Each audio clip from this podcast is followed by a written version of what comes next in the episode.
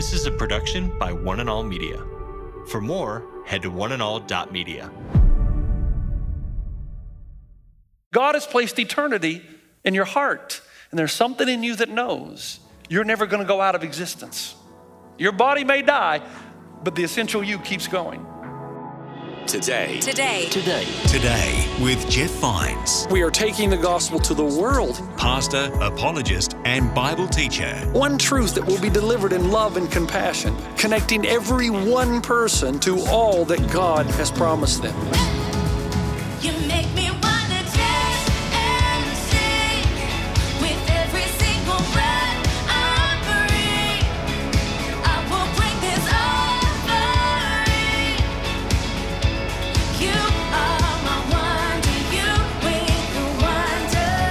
Today. Today. Today. Today with Jeff Vines. My name's Aaron, and you're listening to Today with Jeff Vines. And if you've been around this program for any length of time, you know Pastor Jeff loves to challenge us. Well, this message is no different. Today's challenge or question is Can others see evidence of transformation in your life and in my life? Transformation by Christ in our daily lives. Let's join Pastor Jeff as he begins this message. He's preaching from Luke chapter 12.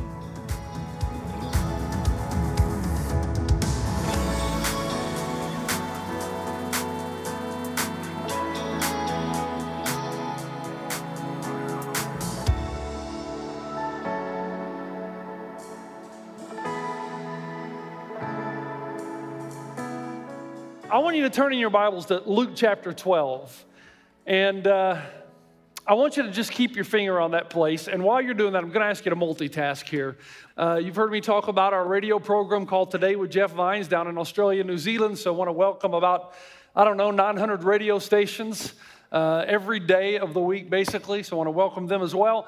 Uh, I want you to stand, if you would. You're going to do two things for me. Can you stand? I know you've been standing, you've been, but but I think it's important from time to time that we stand during the reading of the word to remind ourselves that, you know, this is sacred stuff here. It's not just some myth that we pull out of the air. This is very sacred stuff that God has delivered to us. I'm going to read the passage out of Luke 12, verse 13 through 21. And here's what it says The ground of a certain rich man yielded an abundant harvest. He thought to himself, What shall I do? I have no place to store my crops. Then he said, This is what I'll do. I'll tear down my barns and build bigger ones, and there I will store my surplus grain. And I'll say to myself, You have plenty of grain laid up for many years. Take life easy, eat, drink, be merry. But God said to him, You fool, this very night your life will be demanded from you. Then who will get what you have prepared for yourself? This is how it will be with whoever stores up things for themselves, but is not rich toward God. All right, may God bless the reading of His Word. We're in a series called Gospel in Life. And I really like the series because it allows me to be very practical about how the gospel impacts us. Move away from the abstractions and get right down to the nitty gritty. How is it that the gospel changes us? The passage that I just read is one of the most powerful explanations from Jesus about how our attitudes change if we've truly had our heart transformed by the gospel. Now, to set this up just quickly, uh, I had an interesting week. I had jury duty. Now, I knew when I went in there was no way they were going to let a pastor on any jury. But I was surprised. It took me two and a half days to find that out. And the first day I went, of course, you go into the little room in the courthouse. I was out in Rancho, and they divide you up in groups. I was group C, and I was juror number 45 of 45 possible jurors. It took them two and a half days to decide on the 12 they would choose for the trial. And I knew, I mean, they talk about how the computer randomly chooses. I don't believe it for a second. Because the random computer never randomly chose this random pastor. I mean, out of 45, I think the whole group, I think there might have been me and one other person, but they went through the whole group. I think, man, that's uncanny that the computer would not choose me. That's just weird. Now, I didn't want to be on, so I was happy.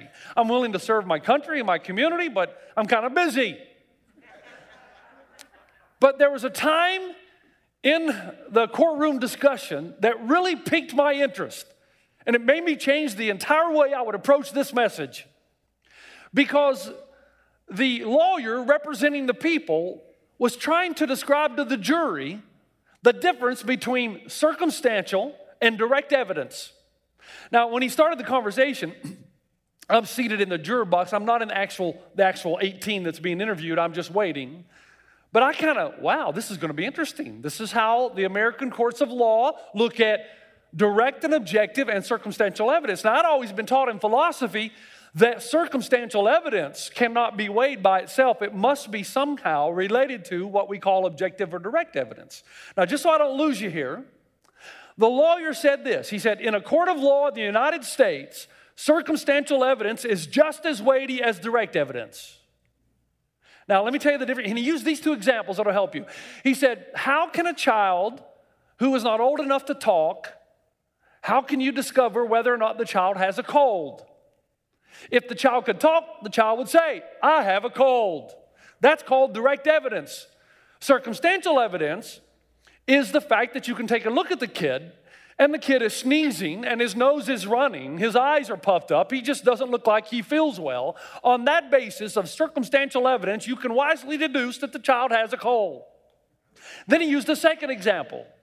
He said, Let's say you're a Laker fan and it's the playoffs, game seven. There's five seconds on the clock, the Lakers are down one. Kobe flies a three. But just as the ball's in the air, yes, I know Kobe's retired, this is hypothetical. Just before or while the ball is in the air, you lose power at home and the television set goes off. But by the time you find power, the game's over, but you see Kobe and teammates leaping for joy. The circumstantial evidence would conclude that the shot Kobe fired from the three point line actually went in but you actually weren't there to see it, that would be called direct evidence. Now, my mind was spinning because I'm sitting there thinking, wow, if we applied this same rule of circumstantial evidence to the existence of God, it would be a no brainer. Think about it. If trees are uprooted and cars are overturned and streets are flooded and debris dominates the landscape, most of us agree that the circumstantial evidence is that there must have been a natural disaster of some kind. But if the tree even exists, and oceans exist, and planets exist, and the gravitational constant associated with planet Earth, as well as the strength of the strong and the weak nuclear forces, so that we have almost exactly the same values in both that are essential for life to exist on planet Earth to ensure that everything has been finely tuned in this universe so that life can continue to exist on planet Earth, then wouldn't the most logical deduction of circumstantial evidence be that there's a creator, a designer, and that's why you have all that is on planet Earth? Nothing cannot produce something. No matter how clever you get with words in philosophy, you still can't solve that problem. Everything has to come from something that already is, other than God. And that's why we call him God, because he's self existing. He doesn't depend on anything outside of himself for his existence. So my mind is spinning, and now yours is. And I'm thinking in the court, I thought, wow, I wish I could have 15 minutes to talk to these jurors. If it's true that circumstantial evidence is just as weighty as direct evidence, who could logically deny the existence of God? But here's the thing now, stay with me. As you think about as beautiful and wonderful as the creation is, it's not the only circumstantial evidence for the existence of God. There are many. One of my favorite comes from Ecclesiastes 3:11, which is why I quoted to you probably every other week. He's made everything beautiful in its time. He has also set eternity in the human heart, yet no one can fathom what God has done from the beginning to the end. You may not know everything about God from beginning to end, but you know enough to know that you don't have an end. That God has placed eternity in your heart, and there's something in you that knows you're never going to go out of existence. Your body may die, but the essential you keeps going. So within the human heart, God has revealed a few things to you. His circumstantial evidence is all up and down you and humanity. Let me just mention a few and then get to the point that Jesus is making in this passage. Number one, the desire for love, sacrificial love. Where does that come from? It makes no sense in a closed system. Sacrificial love does not strengthen the gene pool, does it? In atheistic evolution, the strong subdue the weak so that the gene pool can be strengthened. And yet, one of the top values of humanity is sacrificial love, where the strong gives himself or herself for the weak. And that's one of our human values. So, how on earth can atheistic evolution create in us a value of sacrificial love? Can't. God's mark is all over you.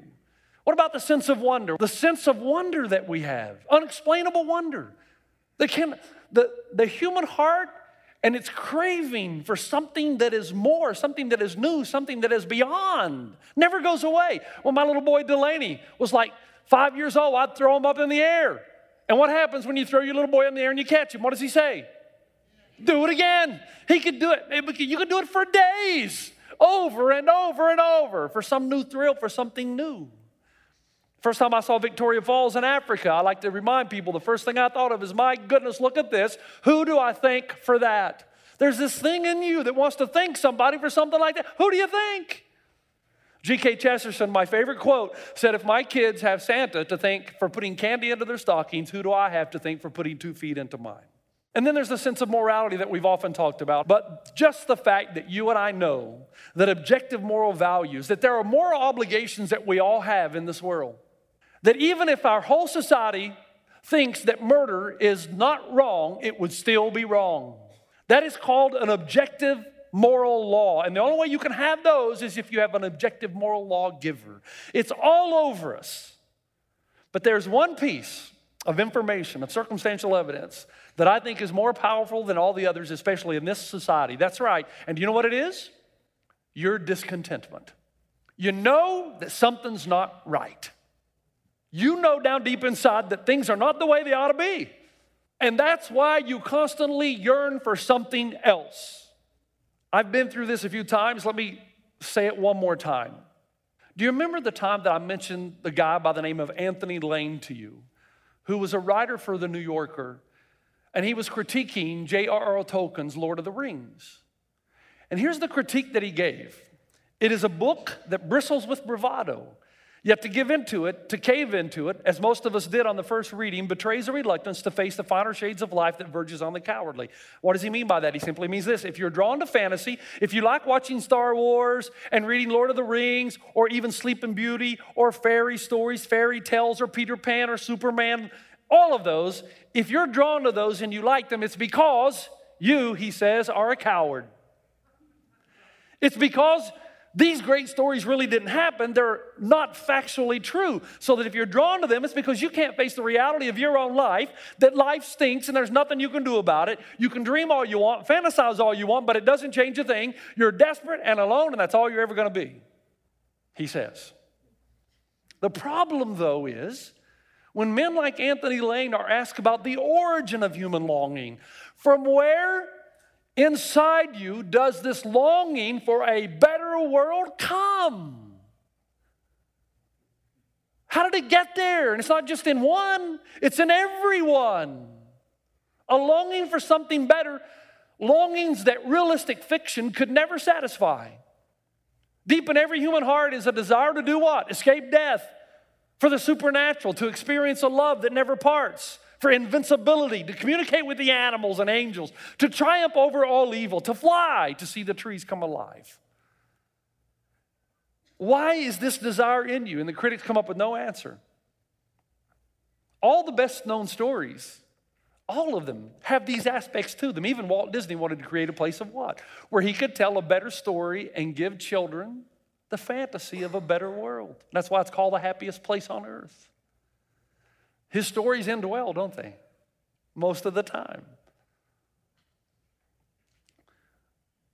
The reason that we are drawn to these stories is because even though we know the stories themselves are not true, we know that the underlying realities to which the stories point are true.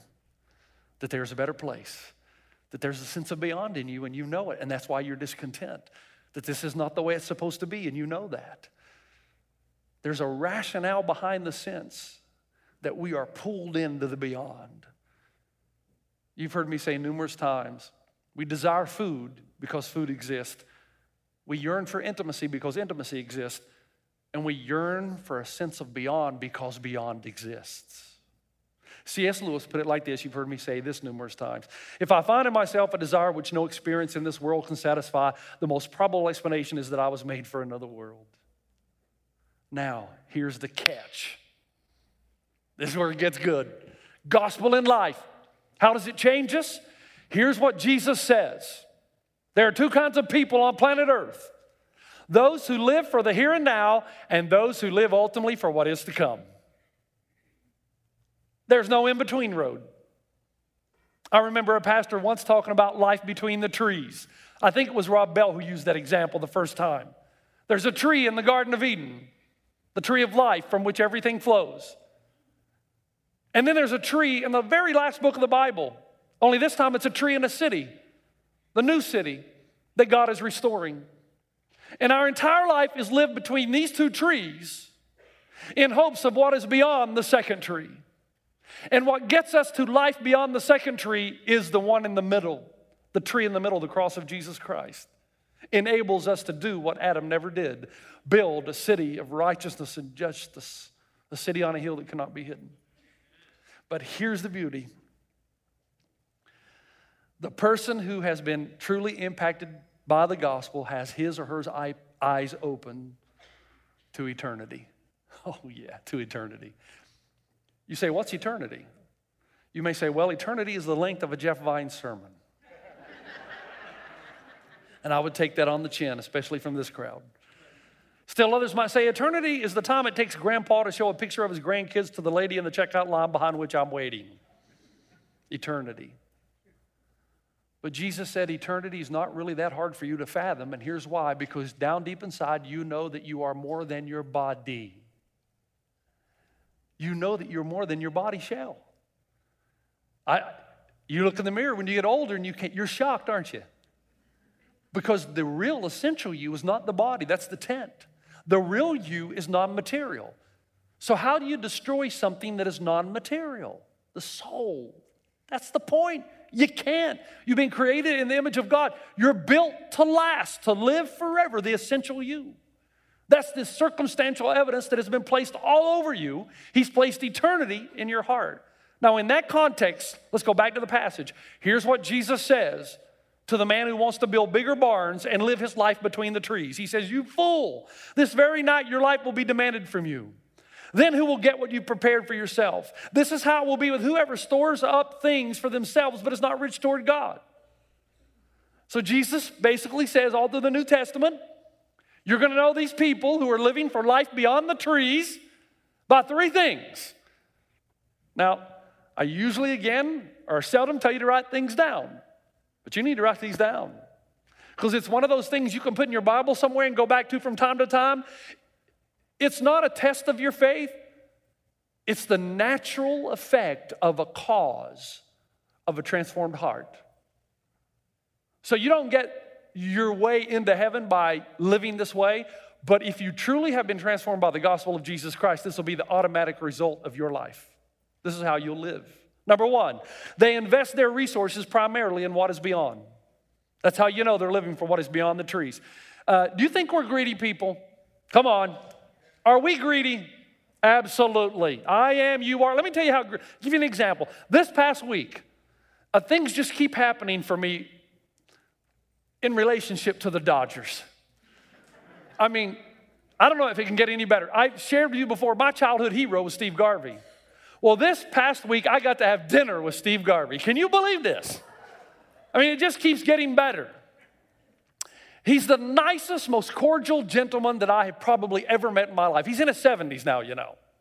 Looks fantastic because he got all his hair. But I got to have dinner with Steve Garvey.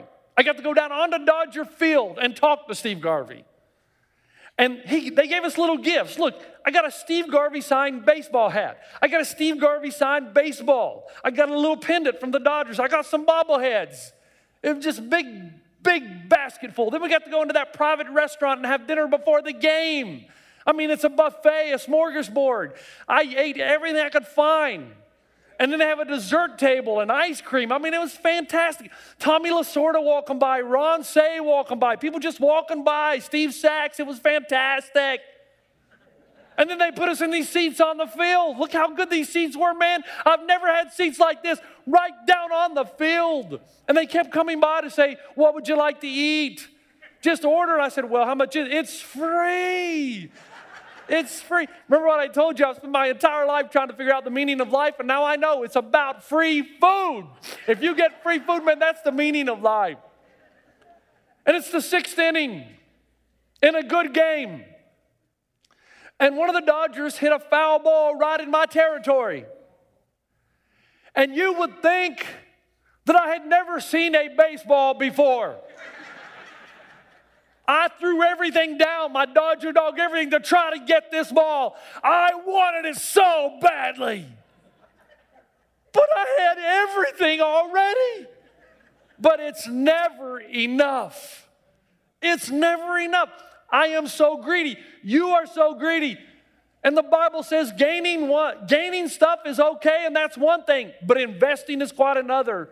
And Jesus goes to great lengths to say, when your heart has been changed by the gospel, you consistently and generously invest your resources toward the life that is beyond. Yes, you live in the here and now, but your greatest pride and passion is for what is going to happen beyond the trees. And you do that not because somebody forces you to, some pastor doesn't coerce or manipulate you into doing that. You do it because that's you. It's what matters most to you. Life not here, but beyond the trees. And most people will look at you as if you're insane, that you would make an investment. But Jesus would say, wise people would invest in things about which they're certain. And he would say, you, you can be absolutely certain based on what I've done for you and the resurrection that's an historical fact. You can be certain that this kingdom, that this world here is temporary, that you can go ahead and enjoy your life and work hard and fight racism and injustice. All that's good, but ultimately, all this earth will pass away. It's only the kingdom of God that's going to stand forever. And this is not myth, Jesus says. This is not fantasy, it's reality. And so your life must correspond to what you truly say, you truly believe. Jesus said it in different ways. He said this in Matthew 6 19 Don't store it for yourself treasures on earth where moths and vermin destroy and where thieves break in and steal, but store up for yourselves treasures in heaven where moths and vermin do not destroy and where thieves do not break in and steal. For where your treasure is, there will your heart be also. What's he saying in the passage? We've heard this quoted all our lives, but here's what his point is true treasures cannot be in material things because material things always fade. You can be certain they'll be burned up. So, what is the only thing that's not material? The soul. So, the question is are you investing in that which is eternal? Or is the major part of your resources, are the major parts of your resources invested in something that will, something that's physical, something that is destined for failure? You've been listening to Today with Jeff Vines. Thanks for joining us. Next time, we'll bring you the rest of this message from Pastor Jeff. He says, Oh, I got enough now. I got plenty of grains stored up for years. I'm going to take life easy, eat, drink, and be merry. Jesus says, You're a fool because all your investments are in the here and now and it's all going to burn up. The real question is, are you rich toward God? You say, Well, how can I be rich toward God? By investing in what is beyond the trees. You can listen to more messages like this. Just search for Today with Jeff Vines wherever you listen to podcasts.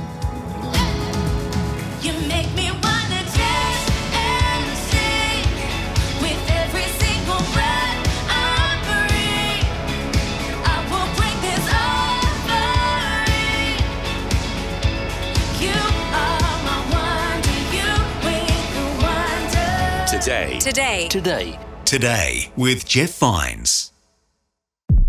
This is a production by One and All Media. For more, head to oneandall.media.